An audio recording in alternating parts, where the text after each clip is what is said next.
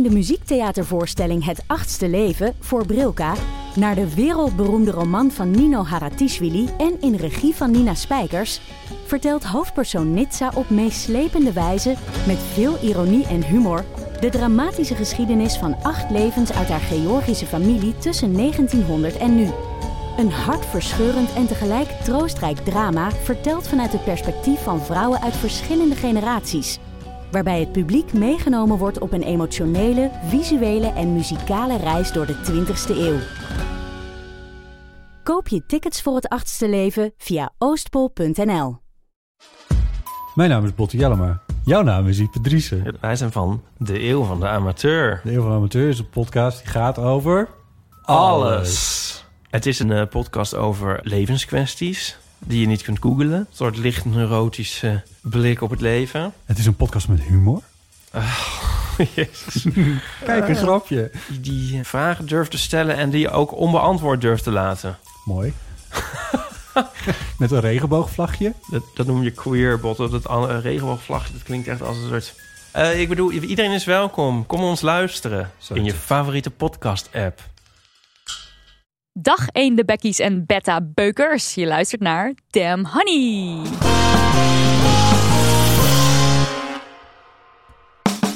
De podcast over shit waar je als vrouw van deze tijd mee moet dealen. Mijn naam is Nydia. En ik ben Marie Lotte. En dit is aflevering honderdnegenentwintig. Ja, en in deze aflevering duiken we de beta-wereld in. En de techniekwereld en de I T-wereld. Uh, een, seks, een sector waar een stuk minder vrouwen in werken dan mannen. En hoe komt dat? En is het erg? Spoiler. Spoiler. Ja. Ja, het is erg. En hoe gaan we dit, uh, dit veranderen? We gaan het erover hebben met uh, Sahar Yadegari.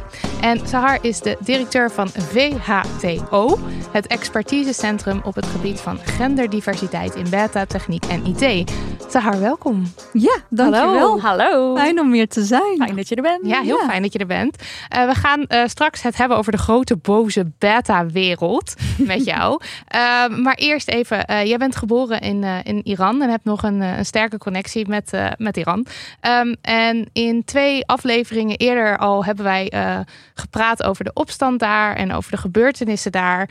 En uh, van veel mensen die erover vertellen en die daar geboren zijn, uh, horen we ook dat ze een soort dubbel leven leven. En ja, wij vroegen ons af, heb jij een, kun jij een update geven over hoe het daar nu is en hoe het voor jou is om hier in Nederland te zijn en wetende dat dat daar aan de hand is. Ja, ja, ja zeker.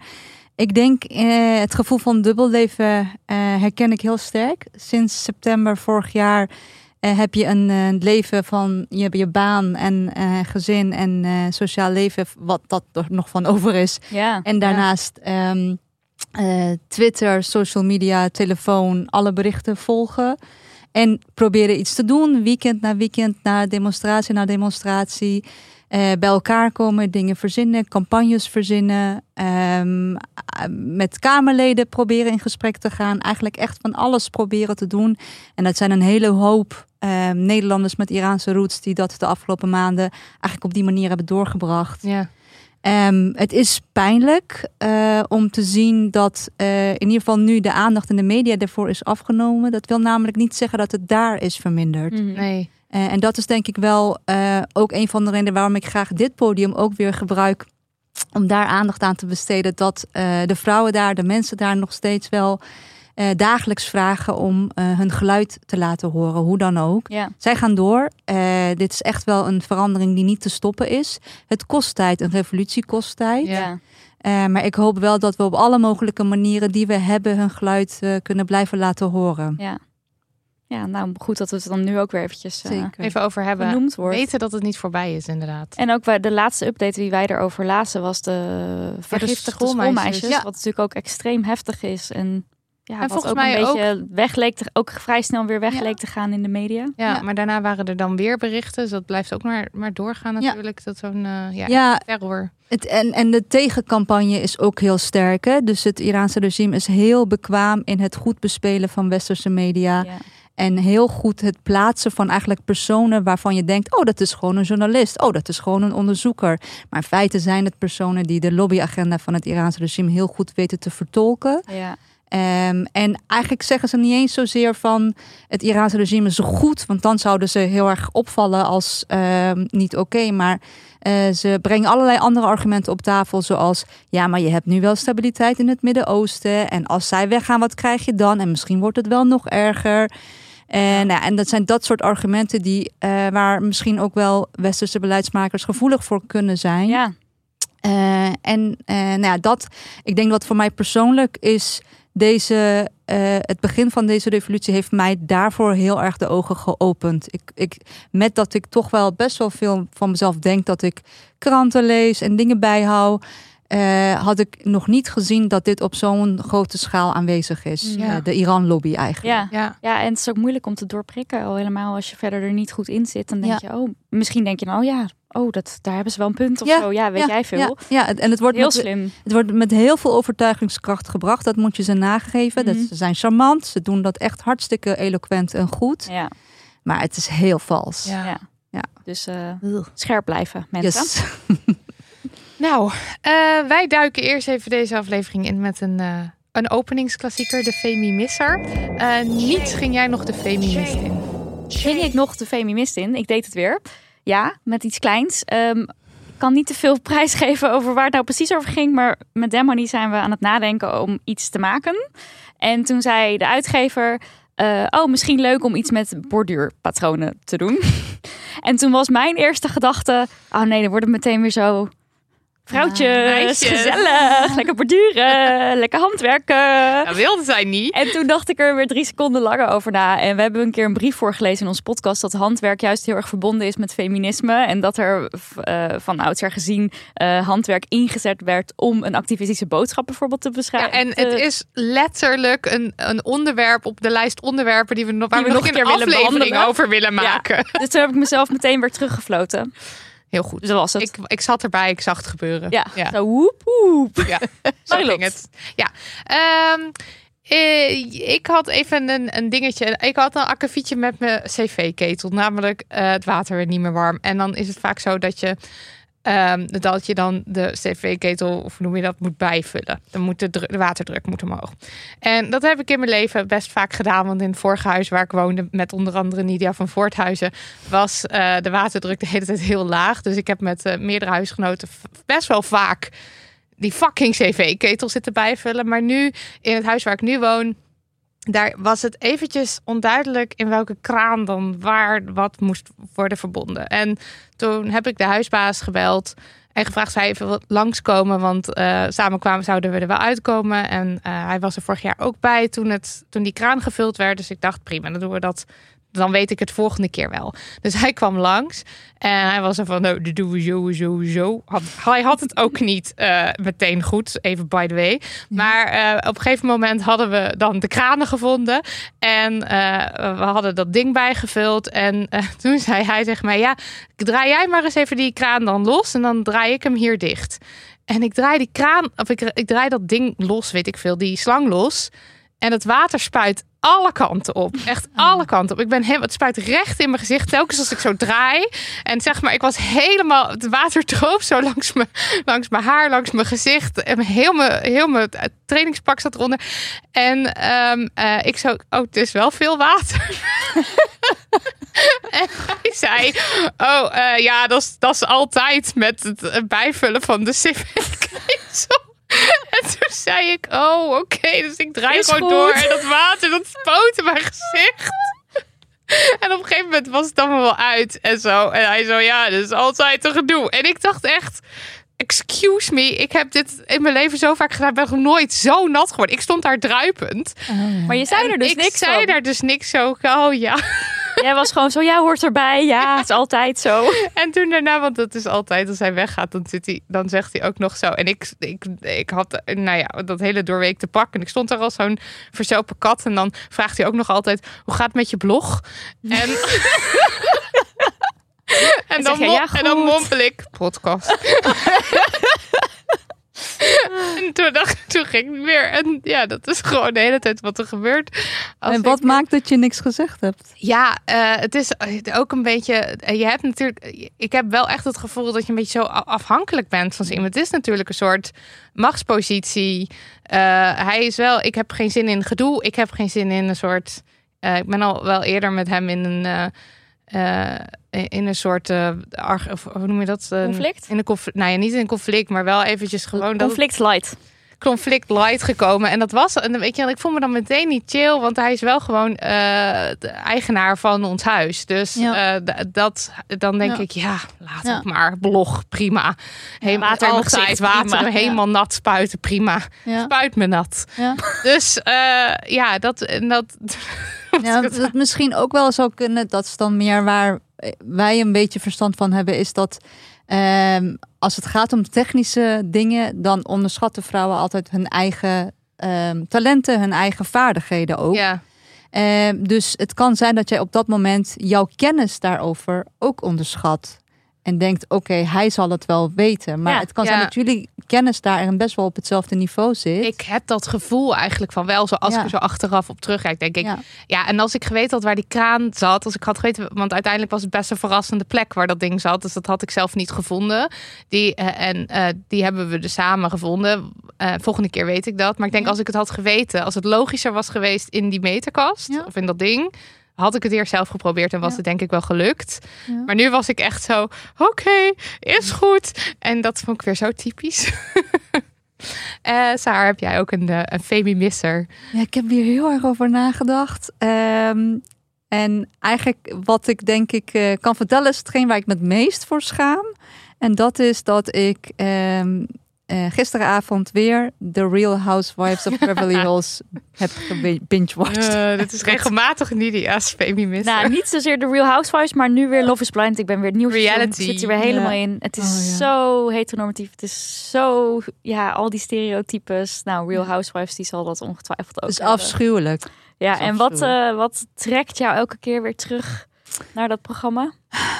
Uh, ik denk, hoe overdreven deze personen of personages zijn, ja. uh, hoe fout het is, hoe uh, uh, weelderig, luxe, alles erop en eraan. Het is, het is zo'n wereld die zo ver van je afstaat, waardoor het ontspanning biedt. Ja, ja, ja. Escapisme in ja. de beste vorm. En je smult, je smult. Ja. ja. Ach ja.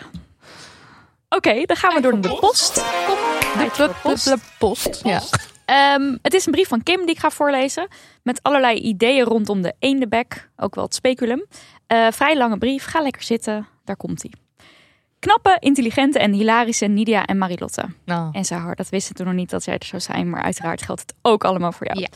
Bij een uitstrijkje, thuistest, ben ik eruit gevallen met H P V. Na een traject kwamen er onrustige cellen die zich doorontwikkelden. Uiteindelijk moesten deze cellen weggebrand worden.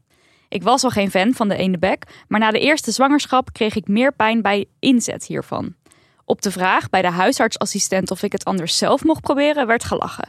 Wij als vrouwen moeten het maar even ondergaan.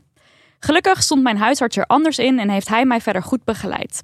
Ik heb ook een erg fijne gynaecoloog. Toen ik haar, terwijl ze bezig was met het speculum, vroeg, kan dit nou niet anders? Ging ze echt even achterover zitten en hierover met mij in gesprek. Ze had hier nog nooit over nagedacht. Geleerde les. Vraag dit soort dingen voor of na de behandeling en niet tijdens. Knipoog emoticon. Ik werk bij de Technologie en Zorgacademie en zie hier continu mooie voorbeelden van hoe de zorg anders en mooier kan met inzet van technologie. Bij mijn eigen behandeling heb ik daarom een virtual reality bril meegenomen voor ontspanning. Het is immers bekend dat dit goed kan werken tegen pijnreductie, dus waarom niet bij het gebruik van het speculum? Zo slim. Ja, mijn gynaecoloog, gynaecoloog stond hier erg positief tegenover. Ze nam de tijd om erover in gesprek te gaan en testte hem zelf uit. Een biopt zou normaal gesproken denk ik pijnlijker moeten zijn dan een uitstrijkje, wat vaak geen pijn doet. Maar ik voelde nu, met de V R-bril op, veel minder ongemak. En bij het wegbranden van weefsel heb ik de bril nogmaals meegenomen en weer hielp het. Mijn gynaecoloog is nu aan het kijken hoe ze virtual reality meer in kan zetten bij haar behandelingen.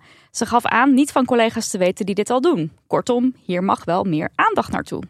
We kunnen naar de maan. We kunnen hele operaties uitvoeren met twee of drie kleine gaatjes in de buik. Maar waar al een gat zit, gebruiken we een kutkrik om de boel open te zetten. En gaan we met het blote oog en met een lampje lekker tussen de benen zitten en kijken.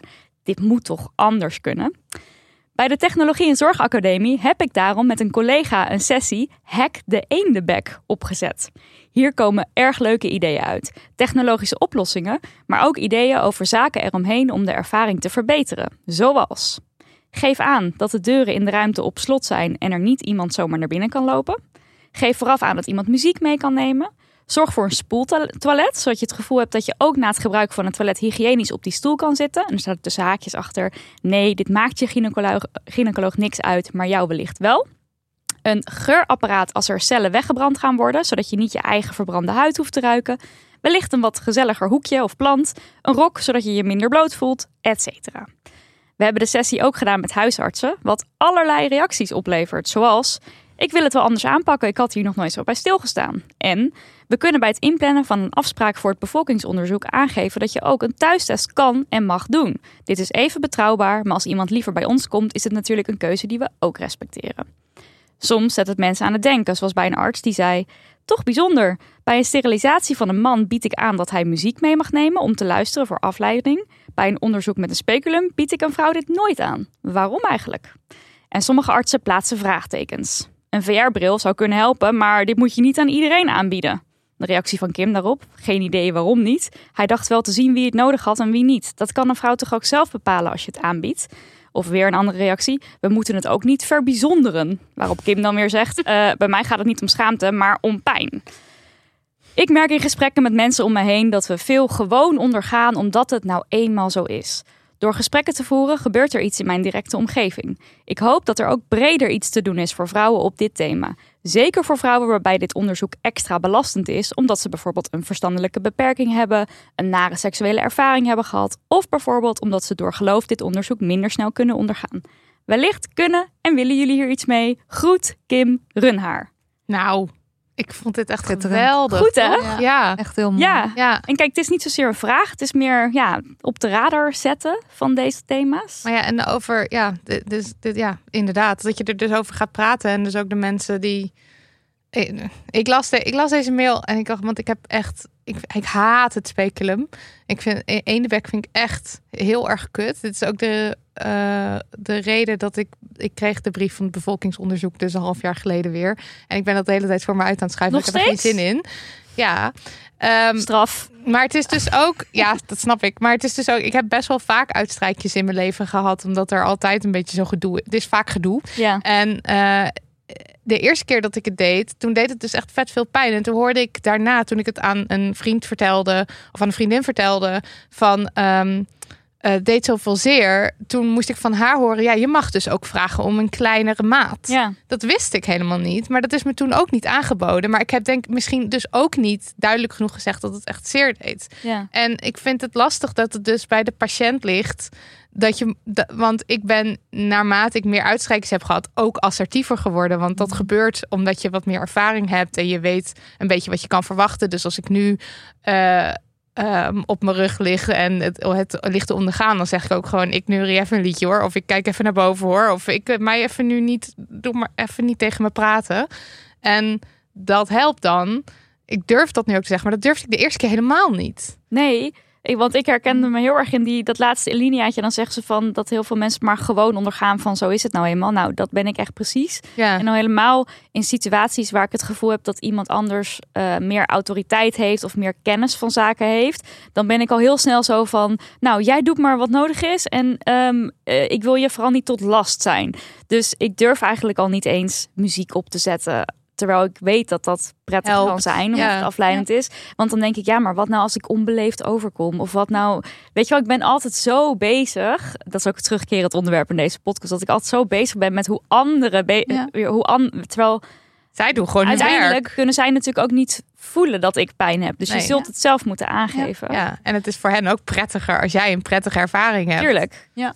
Maar wat ik heel knap vind aan deze brief... is dat zij het ter discussie stelt. Ja. Waarom doen we het op deze manier? Ja. En is er een andere manier denkbaar? Ja. Uh, en dat we het altijd zo hebben gedaan, is niet het goede antwoord. Nee. Uh, en dat vind ik echt fantastisch. En dat is denk ik op nog veel meer vlakken van de gezondheidszorg uh, nodig. Ook de mammografie is. Ja, daar moest ik uh, ook meteen aan denken. Ja, had je ook opgeschreven. Ik daar zag het. Daar, ja. zijn die, daar is nu natuurlijk die petitie die nu echt vijfennegentigduizend keer is ge... is getekend. En ik denk dus ook, want je leest dan... Zo'n borstonderzoek hè, voor mensen ja, die geen en, idee hebben. Ja. En zeg maar het meer... Uh, want het, zeg maar het, het onderzoek waarmee, waarmee het altijd is... dan worden je borst echt plat gedrukt. Dus het is ja. voor veel mensen... Kan het, is het pijnlijk of ja. het schijnt pijnlijk te zijn... En uh, er, is dan, er zijn dan nu alternatieven, waaronder dan een, een mama-C T. Maar daarvan zeggen ze dan, ja, maar er moet nog heel veel onderzoek. En het is ook heel duur. En, en ik snap allemaal wel dat er allemaal haken en ogen zijn. Maar het, het, het sentiment van, ja, maar dat, dit is het nou eenmaal, is een soort... dat Dat lees je in al die artikelen en al die argumenten lees je dat terug. Ja. Van ja, maar dit werkt het beste. Maar het is ook even aangenomen dan dat het het beste werkt. Als een arts dat zegt, want die zeggen nou daar is gewoon het meeste onderzoek. We hebben daar de beste resultaat mee. Nou, dan kan je daar nog in meegaan. Maar waar is dan de vervolgstap om te denken het doet dus heel veel pijn. Ja. En hoe gaan we dan zorgen Oplossen. dat het minder pijn doet? Ook al moet de behandeling nou eenmaal zo vervelend. Kijk.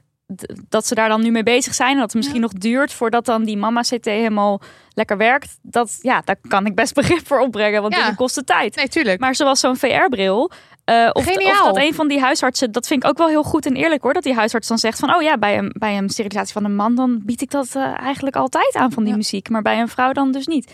Dat zijn wel hele goede dingen om... Om over meer na te denken. Te zijn. Ja, en ik dacht, want ik las bij, de, bij die, uh, bij die mammografieën... dat de, de initiatiefnemer van de petitie, Muriel... ik ben haar achternaam even kwijt... die zei ook de, de, dat ook daar wordt niet genoeg over gepraat... hoe pijnlijk het ja. is. Want toen ze pas het gesprek opende... omdat het er voor haar aan zat te komen... hoorden ze verhalen over blauwplekken en huilbuien, huilbuien en paniekaanvallen. Ja. En ik bedoel, als je die gesprekken... opent en dat taboe ook doorbreekt... dan krijg je natuurlijk ook eerder de gesprekken van... hoe kunnen we dit dan verbeteren als dit ja. blijkbaar voor zoveel ja. mensen traumatisch is. Ja, ja.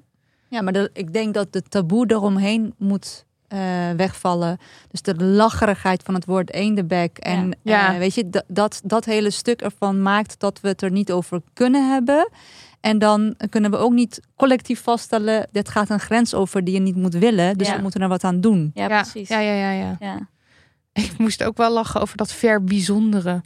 Ja, echt, dat, dat iemand dat dan, dan weer zegt. Ik denk dan weer zo'n calvinistische opmerking. Zo van, nou, een beetje pijn, een beetje ongemak... dat hoort er gewoon bij of zo. Dat is toch ook heel uh, Nederlands, toch? Ook met geboortezorg en zo. Ja. Dat ze heel erg niet echt inzetten op... of weinig inzetten op pijn vergeleken ja. met andere landen. Ja, en terwijl zo'n V R-bril, hoe geniaal. En ik, volgens mij, dat schaf je één keer aan. En iedereen kan dat gebruiken. Lijkt mij Lijkt ook. mij, voordat ik te makkelijk denk. Ja. Kijk, de technische persoon hier aan. De technische persoon. Ja, er is zeker veel meer mogelijk. Uh, maar dat is dus natuurlijk ook het, vaak het punt met dit soort dingen... Het kost niet heel veel moeite om het iets aangenamer te maken. Ja, uh, ja. je hoeft niet er... meteen allemaal... Ja. Ja. Ja. Maar je moet het wel willen. Je moet, uh, ja. Er moet wel een besef van urgentie zijn. En dat is er niet. Nee. nee. nee. Dus heel goed dat Kim toch weer even dit setje geeft. Ja, lekker gewerkt. Om die urgentie Kim. weer meer op de kaart te krijgen. Also, ik wil heel eventjes zeggen. Oh. Vorige keer hadden we het woord... haatmis. En nu hebben we het woord kutkrik. En ik vind echt... gaat allemaal toegevoegd worden aan het woord. Dat de honingballen lekker bezig zijn met, alle, met de woordenschat ja. hier. Deze aflevering wordt gesponsord door... Emma Matras, Marie Lotte, door Emma Matras. Voor de meest comfortabele slaapproducten. Uh, zojuist door jou gedemonstreerd hoe dat dan klinkt als je een comfortabel slaapproduct hebt. Ja, ik deed dat heel goed, ja. vind ik. Ja.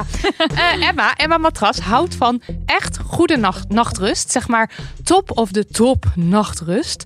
En wat dat betreft verschilt ze niet zo heel veel van jou, uh, Nidiaatje slaapexpert. Want jij bent ook zo. Ja, klopt. Ja. Goed slapen, ask me anything. Oké. Okay. Oké, okay, oké. Okay. Oh, echt? Ja? ja. Nee, okay. kom maar. Ja. Wat zijn de drie must-haves drie? of do's voor optimale slaap? Oké, okay, drie, er zijn er veel meer. Um, maar oh, jouw best, hè? Uh, uh, niet te veel uh, schermtijd 's avonds. Dus uh, op tijd uh, stoppen met schermtijd en op tijd uh, gaan ontspannen. Maar dat is saai. Het raam open, uh, met het raam een stukje open slapen. Niet te warm maken in je kamer. Uh, op een matras slapen wat goed uh, thermoreguleert. Zodat je niet helemaal stikheet hebt. Een slaapmasker dragen, oordoppen dragen... Um, en wat is de optimale nacht? Oh God, geur, ik geur, geur, geur om geur, slaap oh ja, op te geur, wekken. Lavendel natuurlijk. Oh ja. Uh, ja, slaapspreetjes hou ik ook van. Oh, ik hou zo van lekker slapen. Een goed ritme is ook heel belangrijk. Dat je dus op vaste momenten gaat slapen en weer wakker wordt. En dat is niet zozeer dan iedereen moet om tien uur naar bed. Maar wat voor jou past. Maar dus niet de hele tijd afwisselen. Heel erg En ik doe dit allemaal, gedaan. Want ik ben goed. Een slaapnerd. Ik heb zelfs een horloge die zegt wat mijn slaapscore is elke nacht. Ik had, ik had dat met zo'n app, maar ik raakte een beetje verslaafd aan. Dat ik zeg maar dat steeds Stress. hoger wilde en dat ik een beetje gestrest werd. Nou, dat heb ik ook. Maar uh, slaapgeurtjes, love it. Oké. Okay, um, maar goed, wij, even genoeg mensen, over even slaap. Terug naar ja. Emma. Even terug naar Emma Matras. Want wij, lieve mensen, gaan dus voor jullie testen hoe comfortabel Emma's slaapproducten zijn. En of we inderdaad vol, vol energie en helemaal opgeladen de nacht uitkomen. Uh, Marie-Lotte, wat ga jij testen? Nou, meiden, Emma, iedereen. Uh, ik heb gekozen voor de, de Emma Air Grid kussen. Mm. Ja, het is... Het is paarsig. Nou, dan heb je hem meteen al. Maar uh, Cato en ik hebben anderhalf jaar geleden al geïnvesteerd in een goed matras. Dat je echt zo'n goed matras. Ja, en ik kan goed. dat echt iedereen aanraden. Dat is echt de beste investering van mijn leven. Maar een top of the bill kussen heb ik nog niet. Um, en ik ben dus vooral benieuwd naar het thermoregulerende technologie. Iets wat erachter zit. zit ja. Ja, want mijn hoofd uh, is snel heet. S'nachts. Jij bent een heet, heet hoofd. hoofd. Oh en ik God. hoop dus dat daar verandering in komt. Ja. Uh, nou, ik ga voor de Emma Hybrid Premium. Uh, dat is een matras. Dit geloof je dus niet, want na wat ik allemaal net heb gezegd... ons matras is echt een oud vod met een soort kuil en allemaal hele gore vlekken ja, sorry, erin. Sorry, maar je verwacht... Ik verwacht dat is raar, hè? Dat, ik vond maar het echt matrassen kopen is iets engs, vind ik altijd. Het is iets wel. groots en uh, hoe dan? En hoe weet je nou wat bij je past of zo? Nou, um, de, hier is de belofte bij de, de Hybrid Premium... Uh, dat hij dus ook thermoregulatie heeft, temperatuurregulatie... ergonomische ondersteuning voor alle slaaphoudingen... En dat hij dus stevig is, wat ik heel prettig vind, maar tegelijkertijd comfortabel. Dus dat je niet op een soort plank ligt. Dus ik, ja, ik... Klinkt als een soort optimaal ja, iets. Mensen, stay tuned om te horen hoe het gaat zijn. Ja. Ik nou, heb zoveel zin. Ik ook. Hyped. Mocht je nu al om zijn, kan me voorstellen. Hè? Want ik bedoel, we zijn erg enthousiast over slaap en matrassen en kussens. uh, bestel nu op emma streepje sleep punt n l. En je krijgt tot wel vijfenvijftig procent korting tijdens Maand van Oranje. En gooi je ook nog eens de code honey tien erachteraan. En dan honey met hoofdletters tien in cijfers erachteraan. Dan krijg je nog eens extra tien procent korting. Ongekend. Wat? emma streepje sleep punt n l.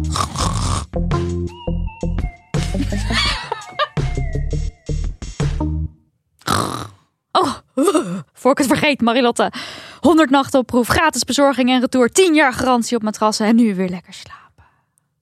Hm.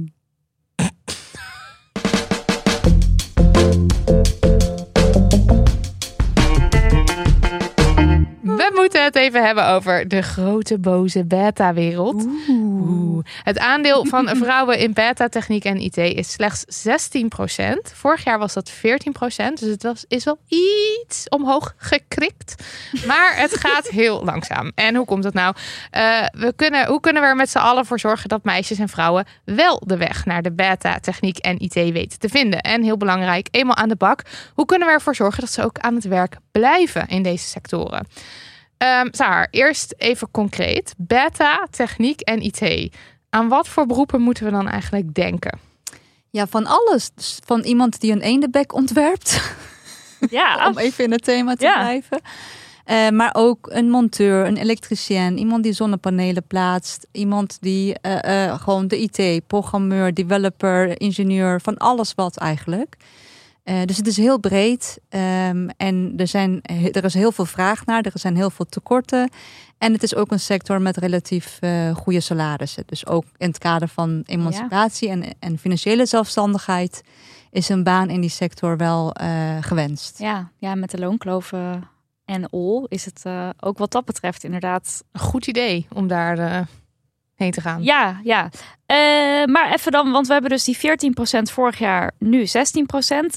Is dit bijvoorbeeld ten opzichte van andere landen een beetje hetzelfde? Of zeg je nou, vergeleken met andere landen is Nederland, uh, uh, Nederland heel goed of heel slecht? Nederland bungelt vaak onderaan. Okay. Het is maar net afhankelijk van of het nou de allerslechtste is, of de vijf, vijf na slechtste, of de zes na slechtste. Maar in ieder geval altijd een beetje... Het is ja. ergens onderaan. Um, ja. Er is een aantal jaren geleden een onderzoek geweest, een Amerikaans onderzoek, waarbij ze, ik weet niet of jullie dat misschien kennen, maar je hebt bij Harvard heb je zo'n implicit association test. Dan kan je zelf zo'n test doen. Dat is denk ik wel echt leuk om een keer te ja, doen. Ja, ik ga het opschrijven. Ja. Um, dan kan je zelf zo'n test doen om je impliciete en expliciete associaties te onderzoeken. Of dat nou gaat over hetero uh, of homo. Of, um, nou, en in dit geval ging de test over Uh, mannen, vrouwen en dan uh, exacte vakken en meer de arts, de liberal arts. De uh, science en arts is dat dan in het Engels. Uh, dus mensen uh, over de hele wereld kunnen die testen invullen en uh, hun eigen associatie zo meten. Dat hebben ook heel veel mensen gedaan, ook heel veel mensen uit Nederland. En wat de onderzoekers gedaan hebben, is eigenlijk al die data bij elkaar verzameld en uh, op landniveau gekeken. Wat is nou uh, de verbinding die mensen maken in hun hoofd tussen mannen en exacte vakken? Ja. Dat hebben ze op een rijtje gezet en uh, wat blijkt? Uh, bij Nederlanders blijkt die verbinding het allersterkst. Oh, echt? Onder zesenzestig ja. landen. Super stereotyperend denken allemaal. Ja, ja, ja. ja.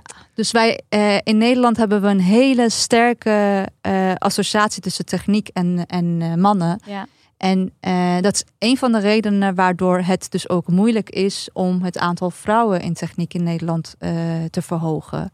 Dus we doen het slecht ja. vergeleken met andere landen. En welk land deed het dan heel goed? Even, of weet je dat niet? In verhouding, nou, het is, het is, het is heel, heel divers. Dus je hebt uh, landen in Oost-Europa die het beter doen. Maar ook uh, uh, landen uh, in Noord-Afrika uh, waar het beter gaat. Het, gaat het, is, het, het varieert. En dat wil niet zeggen dat in die landen er geen uh, uh, sprake is van discriminatie van, van vrouwen. Uh, je ziet ook dat in sommige landen veel meer vrouwen in, uh, ingenieur worden. Ook als een manier om uh, financieel onafhankelijk te worden. Mm. Omdat dat, dat is echt een way out. Um, maar goed, uh, wat de on- onderzoekers in ieder geval wel benoemen. Dat ze het heel bijzonder vinden dat in een land als Nederland. Waar daar eigenlijk ja. best wel op heel veel aspecten wel uh, gendergelijkheid is.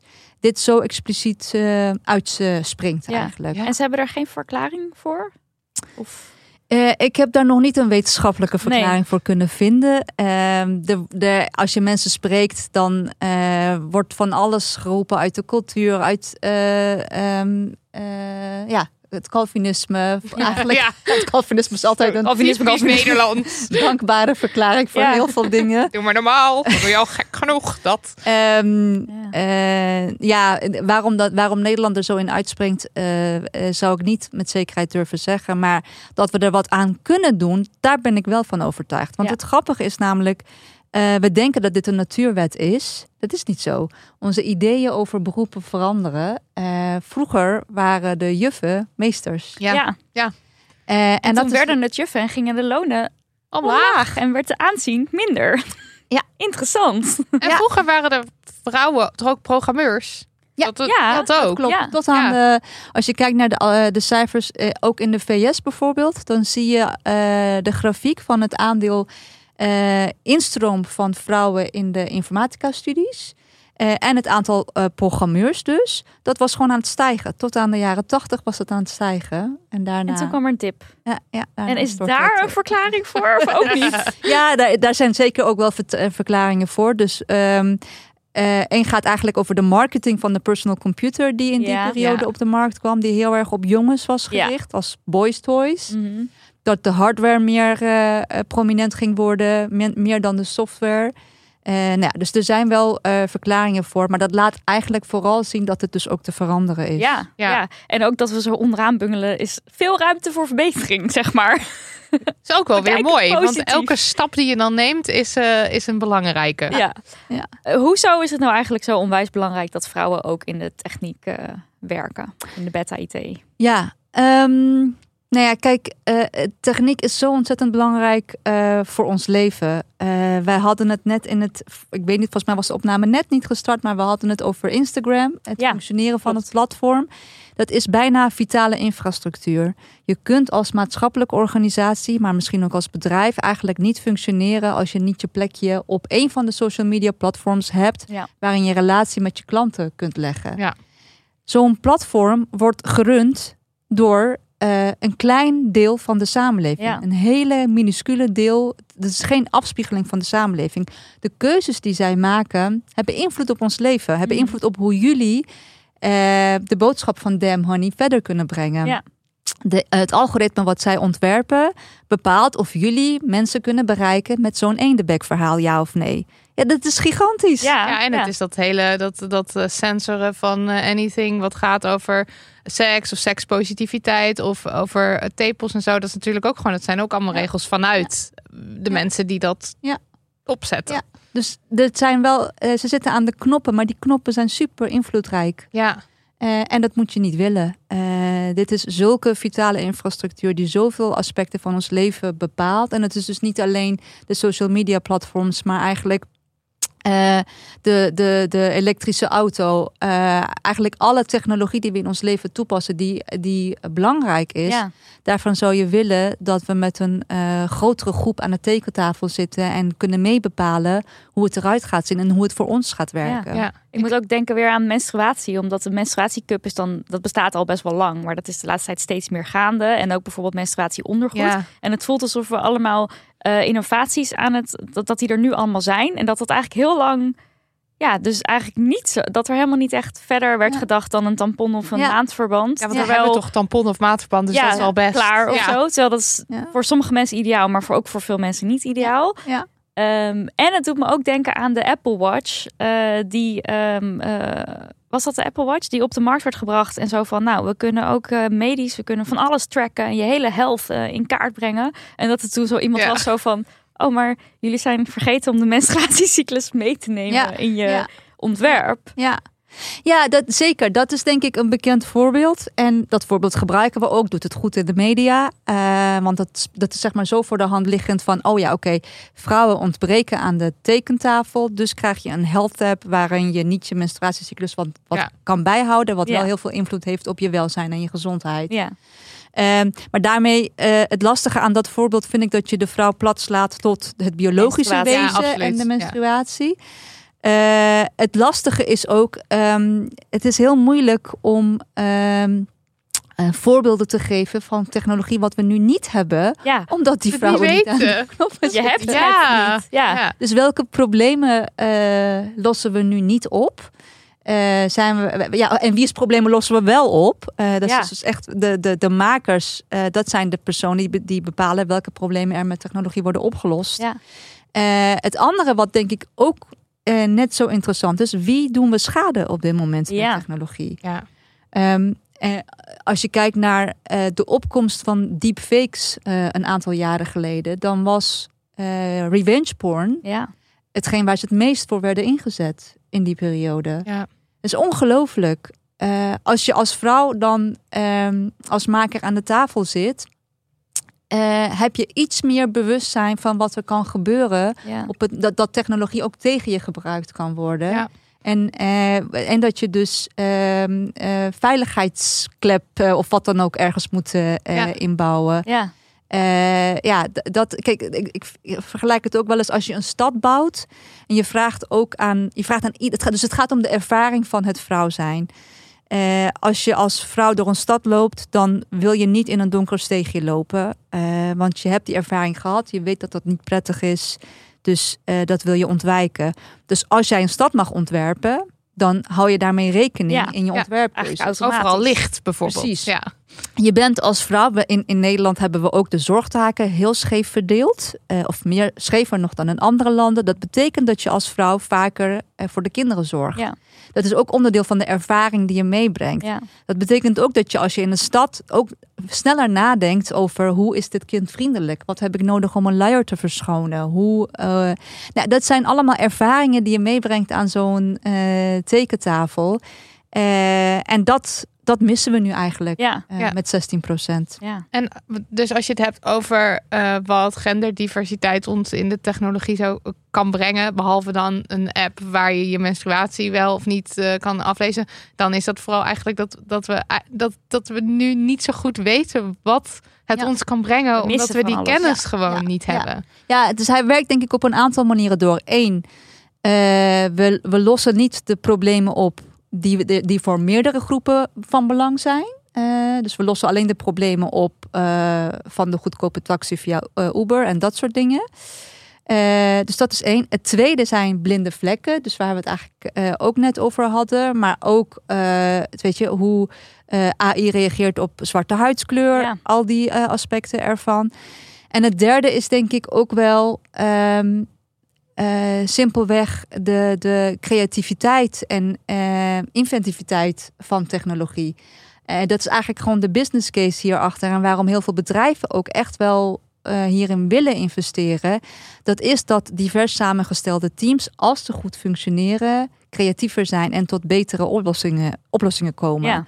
En eh, dus zelfs als je niet het perspectief van vrouwen mee zou nemen en alleen nog de, de problemen van de witte man zou willen oplossen, dan nog dan nog... beter met een grote groep verschillende, precies, diverse groepen doen. Precies, ja. Want dan nog gaat die groep beter uh, presteren, ja, en beter de problemen van de witte man en dit, uh, oplossen. Dit blijkt, dus, uh, dit blijkt elke keer uit het onderzoek, toch? Ja. En toch, uh, ja. Um, ja. Maar de witte man die wil daar niet aan, hoor. Ja. Ja. Ja, want trouwens, we hebben het dan nu even heel specifiek over, ja, die genderdiversiteit, maar het geldt natuurlijk voor diversiteit breder, in het, ja, algemeen. Zeker, en ook zeker. Helemaal niet alleen man-vrouw, maar nee, natuurlijk ook non-binaire nee, mensen. Nee, ja, eigenlijk, ja, gewoon iedereen die dan afwijkt van de witte, van de witte cis-man-norm. Zonder uh, beperking. Ja, ja, iedereen die een andere ervaring heeft in het leven, ja, door diens status in de samenleving en positie en plek.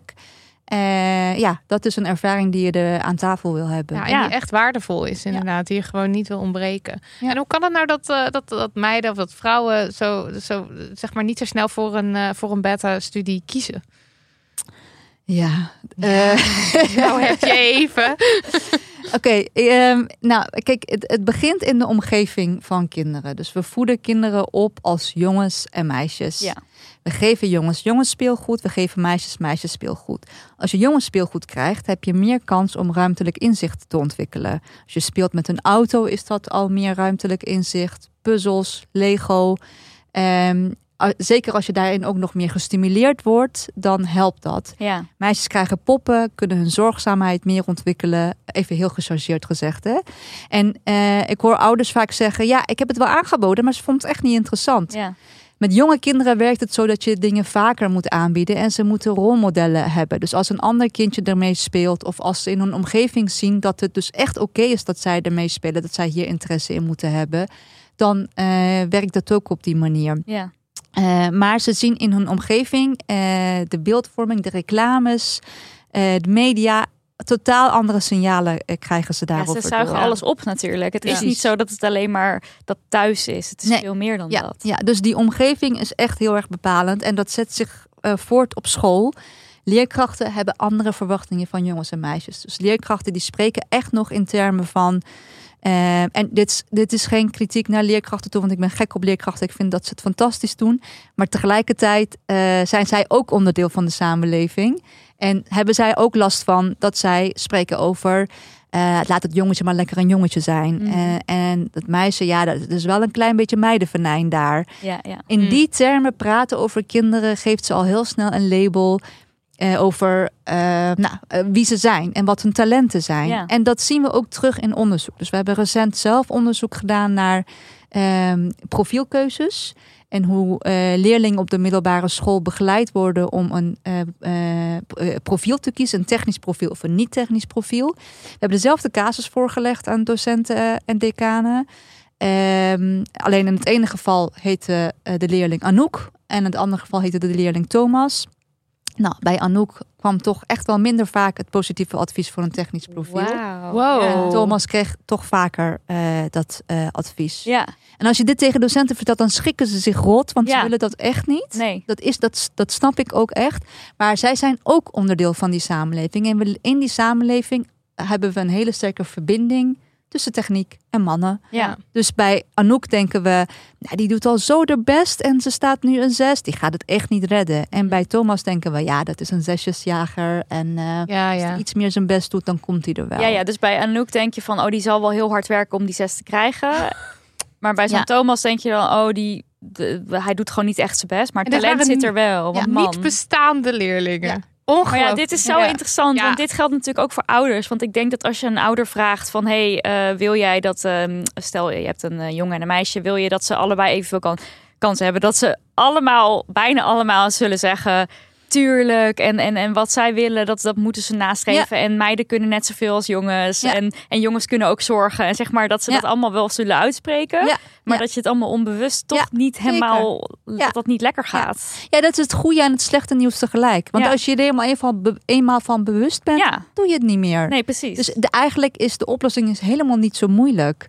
Uh, maar je moet wel leerkrachten zien te bereiken en ouders zien te ja. bereiken. Ja. Van, maar ja, let ook, op, dit gebeurt. Ja. Ook als je zegt, als je er niet meer van bewust bent... of als je er van bewust bent, doe je het niet meer. Ja, misschien ook nog wel. Want ja. je be, het is niet, het is niet ja, zo heel tuurlijk, makkelijk. Net om zoals al die, dat wij die feministers... Ja, en al die ja. overtuigingen tuurlijk, eruit te tuurlijk, beuken. Ja, ja, ja, ja, ja, daar gaat ook tijd. heel veel tijd overheen. Dus ja. in die zin, wees dan ook dus niet te streng voor jezelf. Want je zit in dit systeem. Ik wil maar even... Ja, ik hoor, ik, absoluut. Ja, toch? Maar ik merk ja. ook bij mezelf, als ik dan een cadeautje moet kopen... voor kinderen van een vriendin van mij, een jongen en een meisje, dat ik toch altijd wel weer verval in die stereotypen denken, omdat ik dan ook denk, ik wil niet iets opdringen, snap je? Dus ik ga, dat is weer heel erg mee, zelfcensuur, weer heel erg bij, mee gaan denken in wat de ander. En dan krijg ik ook lijstjes waarop dus uh, misschien meer unicorn-achtige dingen voor de meiden en wat meer draken en Lego en zo voor de jongens. Dus ja. dat zie je echt al op heel jonge leeftijd. Ja. En dan hoor je inderdaad altijd terug van ja, maar hij of zij vindt dat ook gewoon ja. leuker en fijner. Ja, of, en dat, ja. is, dat hoor je altijd. Ja. Ja. Ja. En dat is ook wel ergens logisch als iemand de hele tijd zegt ja, leuk hè draken, ja, leuk hè draken. Ja. Ja, dan ja, ga je dat vanzelf draken leuk, leuk vinden. Ja, ja, toch? Ja, ja. Nou, tegen mij heeft nooit iemand gezegd, ja, leuke auto's of dino's. Want dat ja. was bij ons thuis, was dat er niet. Nee. Voetbal, niks van al die dingen. Het was inderdaad allemaal poppen en Barbies. En ja. uh, lief en leuk. En ja. uh, mijn moeder zei ook letterlijk dingen als, ik ben blij dat ik geen jongens heb, want die zijn zo wild. En ze was ook goed bezig om ons dus niet wild te laten zijn. Want wij waren net de meisjes in lakschoentjes. Ja. Dus ja, dat, maar dat krijg je dus ook vanzelf. Als je daar maar hard genoeg je best op doet... dan ja. word je vanzelf een meisje in lakskontjes... die netjes op de bank gaat zitten wachten... tot we naar buiten mochten. Ja, maar goed, ja. als je een ouder bent die dan denkt... nee, ik, ga, nee, ik trek me niks aan van die genderrollen. Ik ja. ga, uh, want we krijgen wel eens uh, berichten van, van ouders... die zeggen, ik probeer mijn kind ontzettend feministisch op te voeden... en genderneutraal, maar het lukt gewoon niet. Want, ja. want ze blijft maar, ze blijft maar prinsessenjurken dragen of zo. En dat, weet je mag, en dat dan mag ook natuurlijk zijn. ook. Ja, ja tuurlijk. Ja. tuurlijk. Het ga, kijk, het gaat om kansen. Het gaat dat uh, eigenlijk wat je, waar wij voor staan is dat we uh, heel veel onbenut potentieel hebben in de samenleving. En dat wil je niet hebben. Dus je wilt dat ieder mens, iedere leerling, ieder kind de kans krijgt om zichzelf te ontwikkelen en eruit te halen wat erin zit uh, ja. voor zichzelf. Ja. En daarin niet beperkt wordt. Dus de keuzevrijheid wil je eigenlijk maximaal uh, ja. maken. Ja. Zelf weten, zeggen we altijd. Ja, ja, dat is het. Ja. En hoe ja. kan je dat als ouder dan actief proberen goed te doen? Uh, nou, ik denk dat het begint bij uh, kennis. Uh, dus uh, je moet je ervan bewust worden dat je deze opvattingen hebt als ouder. Een andere misvatting hierover is dat heel veel ouders uh, nog steeds van een wiskundeknobbel spreken. Die bestaat niet. uh, dus er is, er is een heel sterk idee van je moet hier aanleg voor hebben. Ja. Uh, dus dat noemen ze de fixed mindset. Uh, en um, Uh, eigenlijk uh, werkt dat heel erg in het nadeel van uh, meisjes en meiden. Want als dat zo is en we leggen die verbinding met mannen... dan zullen mannen er wel meer aanleg voor hebben. Ja. Um, dat is niet zo. Dat is echt niet zo. Uh, maar dat idee is heel hardnekkig aanwezig. Ja. Dus dat betekent dat je jezelf daarop moet uh, um, onderwijzen...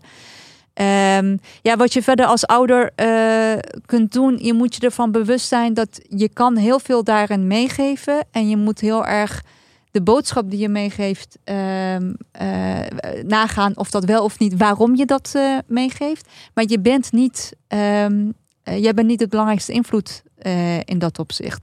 Er zijn zoveel andere invloeden van peers, van media, ja. uh, van uh, I T'ers en, en technici zelf. Die een bepaald beeld uitstralen. Dus uh, daar moeten we ook eerlijk over zijn. Ja. Je kunt als ouder maar uh, zoveel, maar je kunt wel degelijk wat. Ja. Ja. En scholen? Scholen. Um, ik, aan scholen geven we dus heel erg mee. Uh, kijk, een van de. Uh, ik heb dus zojuist eigenlijk. Dat was nog maar één reden. Wat ik toelichtte over waarom eigenlijk uh, um, meisjes minder voor technische studies kiezen. Oh, ja, ja. Twee andere redenen zijn namelijk. Een onderschatting van de eigen kunnen op dit gebied. Ja. En dat hangt weer samen met dat um, um, fixed mindset. Dus ja. het idee van, oké, okay, ik zou... Uh, ik weet niet of ik hier aanleg ook voor heb. Um, daar kunnen scholen zeker wat mee. Dus die kunnen echt uh, door positieve sleutelervaringen... Um, ervoor zorgen dat ook die meiden uh, daar uh, meer zelfvertrouwen in opbouwen... Uh, contact met rolmodellen is daarin heel erg van belang. Ja. Dus als je iemand ziet die op jou lijkt, die dit kan, kan je sneller denken, oké, okay, maar als zij het kan, dan kan, kan ik, ik het ook. ook. Ja. Ja. Uh, dat is denk ik een hele uh, uh, belangrijke. En het andere stuk is het beroepsbeeld. Mm, ja. um, dus Uh, uh, eigenlijk um, hebben we een, een, een te gedateerd beroepsbeeld. Uh, en we zien, we denken met z'n allen dat je voor dit soort beroepen niet sociaal hoeft te zijn, niet creatief hoeft te zijn. En ook eigenlijk niet echt iets bijdraagt aan de samenleving. Als je echt iets wil veranderen in de samenleving, dan moet je sociaal werk of maatschappelijk hmm. werk uh, meer de zorgkant. Ja, ja, ja, okay. ja, ja. Terwijl eigenlijk uh, kan je hiermee gigantische impact maken ja, op de samenleving. Want uitvindingen. Ja. ja, ja. Maar ik moet ook zo terugdenken aan gewoon mijn eigen middelbare schooltijd, omdat ik zo geïnternaliseerd had dat zeg maar natuurkunde niks voor mij was. Maar ik had ook echt de stoffigste docent, maar met wie ik me helemaal niet ook maar iets kon. Die, en die had. Ik had dat ook. Ja, ja en, en dat je dat ook gewoon. Ik, had, ik kon me nul identificeren met hem. Hij duidelijk ook niet met mij. Daar was gewoon niks. Daar was gewoon. Dat ging ja. echt met zoveel pijn en moeite. Terwijl ik nu zit te denken, als zij iemand tof hadden gevraagd.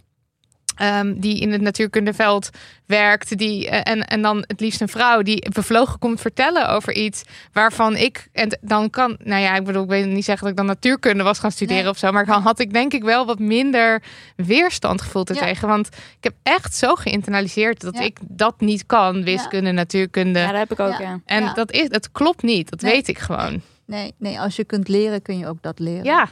En dat, is, dat proberen we dus. We doen gastlessen op middelbare scholen. En dan gaan dus vrouwen zo'n natuurkundeles in. En die vertellen dan over hun beroep. Uh, en die vertellen ook over hun persoonlijk leven. Uh, want één gedachte die heel veel vrouwen ook bij dit soort beroepen hebben is... Is het te combineren met een gezin? Mm-hmm. Uh, kan dat überhaupt? Hoe ziet dat eruit? Dus we vertellen ook aan... Uh, we hebben uh, ja, heel veel rolmodellen die als vrijwilliger voor ons die scholen ingaan. Dat is echt heel tof. Uh, vertel over je gezin, vertel over je hond of je kat of uh, hoe je leven eruit ziet. Zodat ze snappen van oké, okay, dit is best wel dicht bij mijn leven eigenlijk. Ja, precies. En, ik kan me er uh, nog enigszins mee identificeren. Ja, ja en ik, ben, ik las bijvoorbeeld uh, over de, de Smart Bra, dat een studententeam van de T U Delft uh, een, een slimme B H heeft uitgevonden waarmee dan borstkanker gedetecteerd kan worden in een vroeg stadium. Okay. Geen idee of dit al helemaal gaande is hoor. Maar als je dit, zeg maar... Dat idee van dat je daar, daar was ik denk ik als, als jongere, als misschien tiener, al interesse, meer of, op aangeslagen. Ja, dat ja, je denkt, ja. oh je kan ook toffe dingen uitvinden of zo. Dat, zo heb ik het nooit gezien. Nee. We hadden dus een berichtje van iemand die zegt, ik ben wiskundedocent op de middelbare school. En daar valt het ons op dat er meer jongens dan meisjes voor technische vervolgstudies kiezen. Je ziet het in de verdeling van de profielen een beetje terug, maar in mindere mate. Hoe krijgen we die leuke slimme meiden naar de allerleukste studies? Zou zij dan uh, jullie kunnen benaderen voor zo'n uh, gastles? Zeker. Geweldig. Ja. Nou, ja. top. Ja. Nou, en daarin zijn we ook heel erg dankbaar om de tweeduizend vrouwen die dit voor die ons dat als vrijwilligers doen. Ja, natuurlijk. Ja, ja, ja. doen. Ja. Want zonder hun kunnen wij niet functioneren. Ja. Maar uh, ja, op de middelbare scholen doen we die gastlessen. En op de basisscholen doen we ook gastlessen. Uh, daar ziet het, ziet het er wat anders uit. Daar vragen we van tevoren aan de kinderen... teken een oh, leuk, uh, ja. bruggenbouwer ja. of een dijkenbouwer. Of eigenlijk al die beroepen die maken we dan wat, wat makkelijker qua naam. En dan gaan ze dat tekenen en dan moeten ze het een naam geven. En dan geven ze dus heel vaak een jongensnaam. Ja. Oh, ja. En dan komt dus die vrouwelijke dijkenbouwer de klas in. Oh, dat is ook What? leuk. Zeg, wat? Dat kan niet! Oh, dat is enig, ja. Ik las ja. hier ook een heel leuk stuk over, want Girls' Day was uh, vorige week. Wil ja. je daar iets meer over vertellen wat ja, dat betekent? Ja, ja. Um, ja, Girls' Day is eigenlijk zo'n heel mooi landelijk event... waarin duizenden meisjes uh, uh, technische bedrijven ingaan. Daar worden ontvangen. En die bedrijven doen dan echt hun best om een heel mooi programma voor ze te maken. Dus ze kunnen daar gaan solderen, lassen, programmeren. Uh, echt van alles. Er is zelfs een groep in de R T O-studio geweest. Ze kunnen echt helemaal los. Cool. Um, en het idee daarachter is om een positieve sleutelervaring op te doen. En daarin begeleid worden door vrouwelijke medewerkers van dat bedrijf. Dus rolmodellen. Uh, en zodat het wat dichter bij ze uh, komt. Ja. We hopen natuurlijk dat, dat, dat het een ervaring is die blijft. Uh, dat meten we ook. Uh, nou, dat, dat moeten we nog zien hoe dat gaat gebeuren. We horen af en toe verhalen van personen die naar ons toe komen en zeggen... ik heb dat gedaan en jaren later ben wat ik die vet. technische studie uh, gaan doen. Dat ja. is toch geweldig? Ja, want dat, is, ja. dat duurt natuurlijk, logischerwijs duurt dat eventjes... voordat je daar resultaat van gaat precies, hebben. Ja. ja, precies.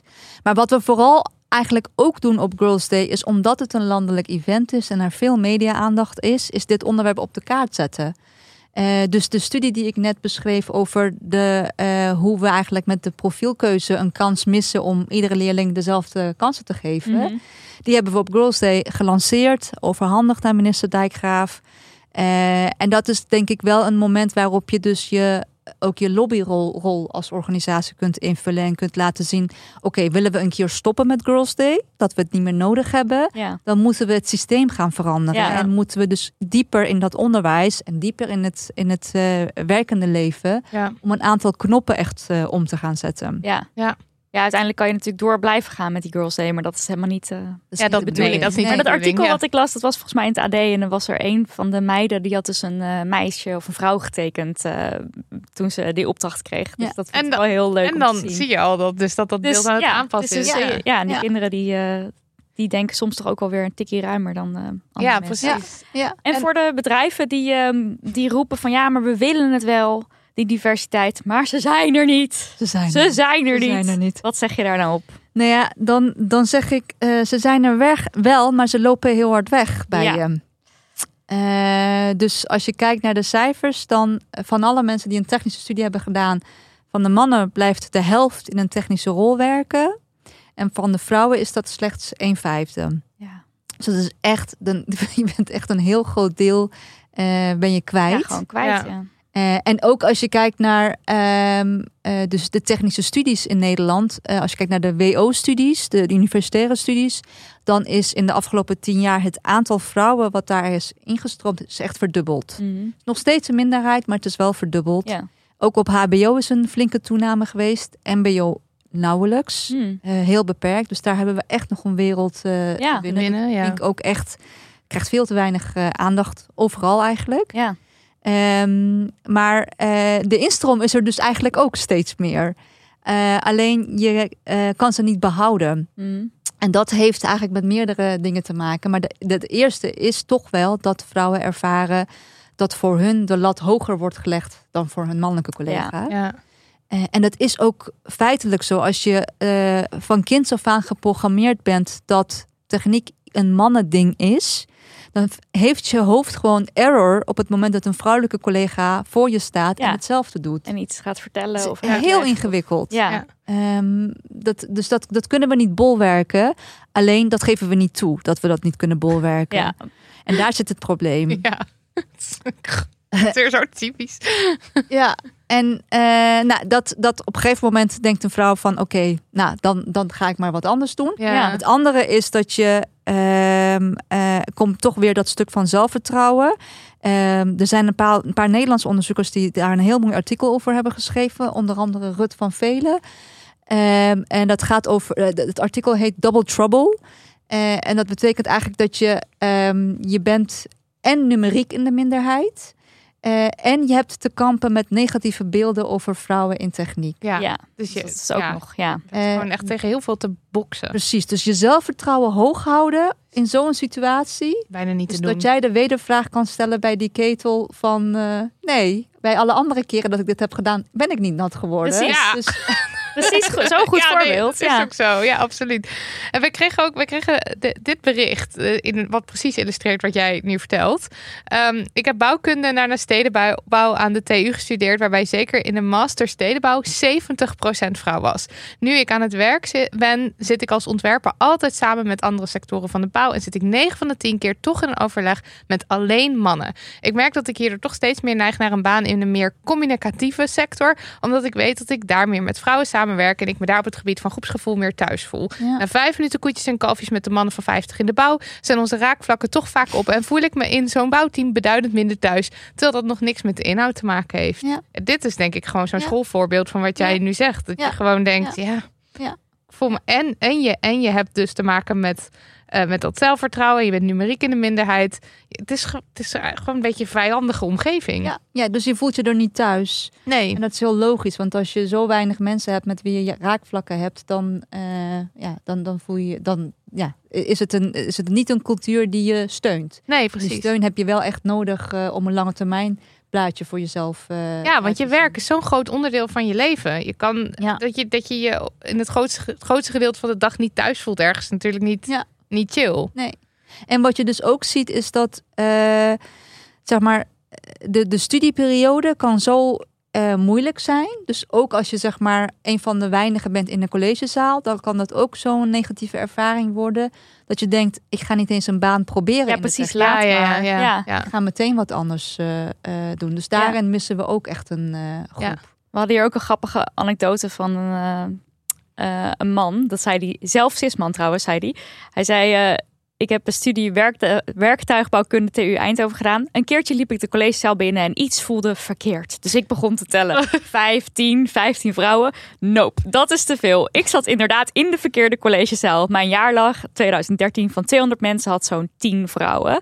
En daarna beschrijft hij ook nog dat zijn medestudenten vrouwen wel eens hebben aangegeven. Ja, ik moet soms gewoon twee, drie keer hetzelfde argument Uh, op tafel gooien en dan word ik alsnog niet gehoord. Ja, versus ja. mannen die hetzelfde zeggen. Ja. ja, ga dan maar eens door met je studie. Dat is ja. natuurlijk heel ja. uh, moeilijk. Ja. En we hadden ook nog een heel soort praktisch, um, praktisch iets waar iemand tegenaan liep, namelijk de werkkleding. Ja. Dus iemand die is werkzaam in de techniek als chemisch process operator bij een kunststofgigant. Ja. En um, ik ga het even inkorten, want het is een vrij lang bericht. Maar zij zegt van, ik ben plus-size vrouw. En ik uh, pas gewoon niet in de kleren. Ja. En vaak als er dan een vrouwenlijn is van de werkkleren, is dat gewoon kleinere maten. Maar ja. verder helemaal niet inspelen op hoe het vrouwenlijf er dan uit kan zien. Ja. En dan zegt ze van, bij een sollicitatie geef ik het heel vaak al aan. Maar dan wordt het vaak al gebagatelliseerd. Zo van, oh, dat komt wel goed. En dan zegt ze... Um, op het moment dat ze aan het werk is, is het dus niet geregeld. Punt is wel, zonder werkkleding mag je de fabriek niet betreden. Dus ik kan mijn werk dan niet uitvoeren. Het resulteerde er vaak in dat ik dan een paar weken op kantoor mezelf bezig moet houden, terwijl dat mijn werk helemaal niet oh. is. En ook ondanks dus dat van tevoren al aangeven, wordt er gewoon niet in meegedacht. En ze zegt ook op het eind van, ja, ik heb ook niet het gevoel dat het nog een keer gaat veranderen. Want nee. het blijft gewoon maar... Ja. Ja, aan de hand dit... zijn. En dit zijn zulke, dit is echt iets praktisch wat je vrij simpel kan oplossen. Ja, ja, en ook niet waar mensen niet over aan de bel trekken. Want ik bedoel, ik neem aan dat zij gewoon zegt, hallo. Ja, ja. ja dat was ja. bij de sollicitatie ja. notabene al. Ja, nou, maar dit horen we wel vaker. Ja, ja, zal wel, ja. We hebben vorig jaar een, een, een white paper gepubliceerd over hoe behoud je vrouwen in techniek ja. op Girls Day. Uh, om eigenlijk die werkgevers een beetje wakker te schudden. Uh, en toen hebben we een, een lijst van dertien tips uh, gegeven. En tip één is, zorg voor passende werkkleding. Ja. Kijk, ja, want ja. Het, het komt echt wel vaker voor. Wat je ook hoort, is dat als je inderdaad erg petit bent... Mm-hmm. Uh, dat die, dat die overal veel te wijd ja. zit. En dan is het gewoon gevaarlijk. Ja. Want dan komt het echt tussen de apparatuur uh, vast te zitten. En Oeh, dat, dat wil je doodeng ook, ook ja. niet. Ik krijg helemaal rillingen ja. van. Um, ja. Het was ook met de mondkapjes, toch? Die waren ook echt vaak veel te groot voor mijn... Uh... Oh ja. Kleine gezichtje. Ja. ja, zeg maar, het is zo vaak de, de, de witte mannenstandaard. Ja, ja, ja, ja. ja. En het, maar het, het zit hem ook in uh, kolfruimte. Uh, ja. En uh, op de bouwplaats een damestoilet. Uh, wat heel erg wordt gewaardeerd uh, uh, als je als een van de weinige vrouwen op zo'n bouwplaats zit. Uh, dus dat zijn eigenlijk uh, zulke kleine dingen um, die niet worden gefixt. Of ja. met moeite worden gefixt. Um, en ja, het kost gewoon moeite als je daar steeds tegenaan botst. Ja, en dan ja. zijn de grotere dingen nog...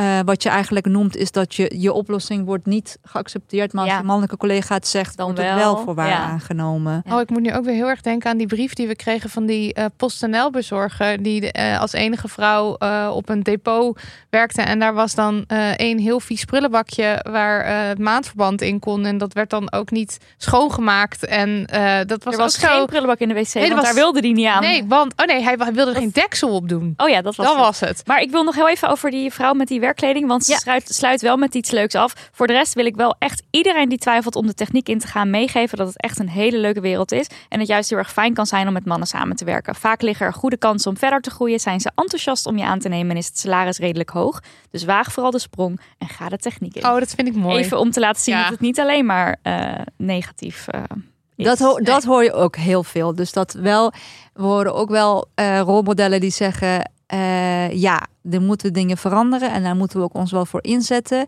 Maar er zit ook zo'n soort loyaliteitsgevoel van, maar het is wel heel mooi werk. En ik wil dat werk niet, dat niet afvallen of dat werk ja. niet nee, maar uh, afzeiken. Het is natuurlijk ook zo, al deze dingen, de, oh, juist omdat je het zo mooi werk vindt, denk je, we gaan hier, we willen hier juist kritiek op leveren. Omdat ja, we, om het beter te maken. Precies, ja. en dat is ook, ja. daar komt het altijd in terug. Je, ja. Blijkbaar zie je daar de moeite van in, want anders dan zou je gewoon weggaan en, ja. en, en gewoon dan ja, vak de techniek. Maar dat is natuurlijk niet nee, zo. Nee, nee, dus nee, dat vind ik dan nee. wel weer... Uh, ja. en, um, en de laatste tijd horen we best wel veel over artificial intelligence. Ja. Zoals uh, chat uh, G P T. G P T.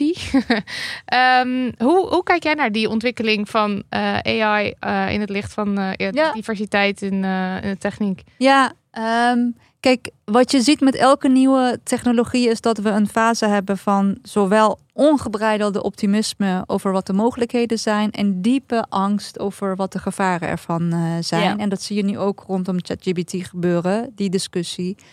Um, ik denk dat het, ik vind het nog te vroeg om te zeggen wat daarvan uh, waar gaat zijn. Dat ja. moeten we denk ik zien. Wat we natuurlijk al heel lang weten over A I is dat de kwaliteit van de informatie die je erin stopt, ja.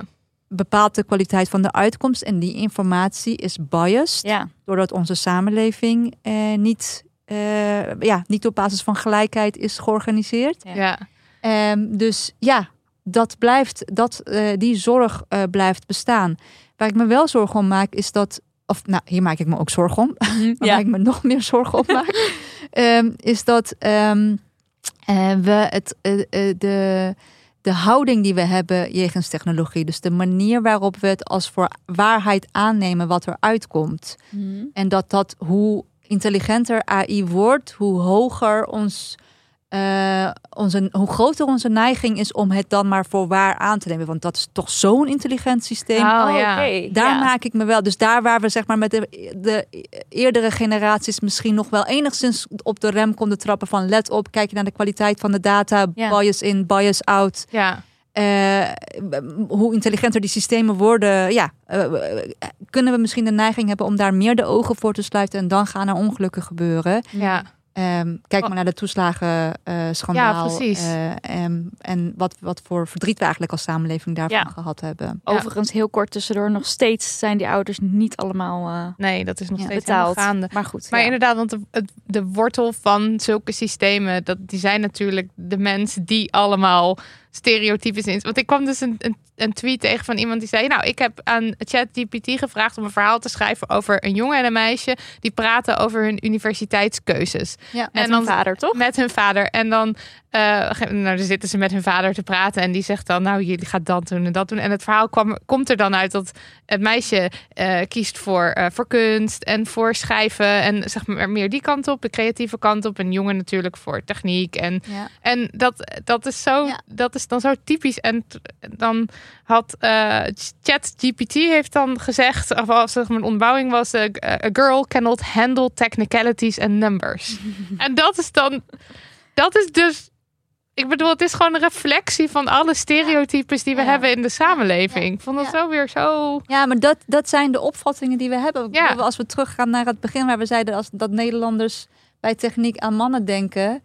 Hoe wil je dat welke A I-systeem dan ook daar een andere uitkomst aan uh, geeft? Ja, oh, dus, ik, ik, wat je erin gooit, krijg je eruit. Er ja. was wel zo'n, uh, zo'n cartoon of een meme van dat er twee vrouwen voor een computerscherm zitten en dan zeggen van ja, we worden gewoon over het hoofd gezien. Er wordt hier gewoon, ze hebben het hier alleen maar over. Uh, alleen witte cis-mannen worden hier echt gezien door het systeem. En uh, dan zeg maar een soort knipoog, een referentie naar de tijd dat dat de war on men van computers, dat je dus als vrouw eigenlijk over het hoofd gezien gaat worden door de computer als de computer de wereld gaat terugpakken. Oh, oh zo. Zo van wij hoeven niet bang te zijn als eenmaal de, de computer... Nee, want ze zien ons toch niet als mens. Nee, precies. Ik dat vond bestaan het wij erg, gewoon niet. Erg sterk. Ja, voordeeltje. Ja. Oké, okay, als, uh, als afsluiter voor de luisteraar die uh, misschien een uh, jonge luisteraar of misschien iemand die denkt, nou ik zou wel een carrière willen switchen. Um, maar ja, is het wel echt wat voor mij die techniek? Wat zou je willen zeggen? Probeer het. Uh, je bent nooit te oud om te leren. Dus zeker ook als switcher. Er zijn echt geweldige zij- en stroomprogramma's. Kijk, daarin hebben we het tij wel mee. Er zijn zoveel tekorten dat uh, de programma's zijn er. Ja. Uh, en, en werkgevers willen echt hier uh, wat aan doen. Ja. Dus de kansen liggen echt voor het oprapen. Um, je kunt nog een keer die keuze maken. Je kunt nog een keer teruggaan naar je zestienjarige zelf en bedenken, oké, okay, als ik weet wat ik nu allemaal weet, misschien had ik inderdaad wel voor dit pad ja. gekozen. En laat ik dat eens proberen. Ja. Uh, en weet dat je daarmee uh, jezelf iets geeft, namelijk nieuwe kennis, een nieuwe uh, avontuur. Maar weet ook dat je daarmee kan bijdragen aan uh, de toekomstige generaties. Want we hebben jouw blik, jouw perspectief nodig om de Instagram te bouwen die wel voor maatschappelijke organisaties goed gaat functioneren. Yes. Of uh, de eendenbek gaan bouwen die wel iets minder, of iets minder pijnlijk is. Ja, ja, minder er is een kutkrik. Ja. uh, er, er is zoveel nog te doen in onze wereld wat we nog niet gedaan hebben. Ja, de mogelijkheden zijn eindeloos. Ja, ja. ja dus Dank. doe het. Dank je wel. Dit was aflevering honderdnegenentwintig. Nou, Sahar, ontzettend veel dank voor je komst en uh, voor al het goede werk. En uh, moedig ik voorwaarts. Kijk uit naar de volgende Girls' Day. Kunnen wij ja. daar iets mee? Ja, we, we zijn we niet technisch Post. genoeg misschien. Maar als, wel, je, als, als je denkt van... Uh, jij hebt ons net die camera's zien instellen. Wij uh, zo help, help. Nee, maar als, we iets, hier. als we iets kunnen doen, dan vinden we dat natuurlijk geweldig. En ik wil ook heel even een kleine shout-out naar Marlou doen. Dat is namelijk een luisteraar. Die heeft jou ooit een keer voor een radioprogramma kort wat vragen gesteld. En zij heeft ons gemaild. En ze ja. zei, je moet haar uitnodigen. Oh, en zo zijn wij bij jou terechtgekomen. Dus dank je wel. Even bedanken. Ja.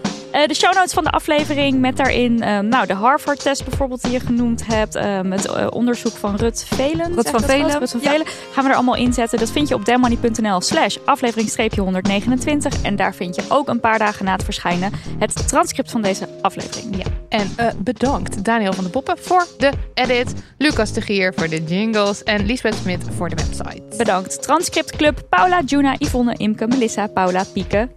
Zeg ik Paula? Twee keer? Ja, Paulien moest ik ook een keer zeggen. Dit gaat altijd keer, opnieuw. Maakt niet uit. Oh. Maar opnieuw? Nee. Guusje, Tess en Mike. Oké. Okay. Dankjewel. En, uh, veel dank aan uh, Amberscript. En dat is de software die het voor ons transcribeerteam allemaal wat makkelijker maakt om het transcript te fixen. Ja, en dat kan dus nog beter, die software. Ja, dat... En als er nou allemaal hele coole vrouwen dat eens even zouden gaan maken... Dan, hey. dan zouden die okay. woorden beter opgepikt worden nog. Stuur post naar info at damnhoney punt n l. Ja, trouwens, toen ik de brief zat te maken... Uh, zat uh, de type die ik net heb voorgelezen... Die heb ik niet zelf getypt, maar ik zat hem even in, te korten. in te korten.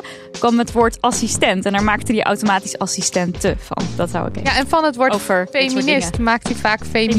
feministe.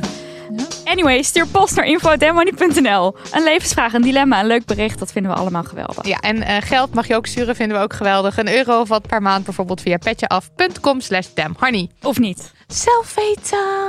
Doei. Doei.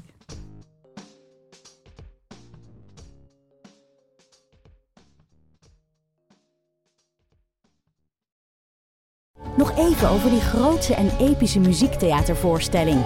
Het achtste leven voor Brilka is een marathonvoorstelling van vijf uur. Koop je tickets voor deze bijzondere theateravond via oostpool punt n l.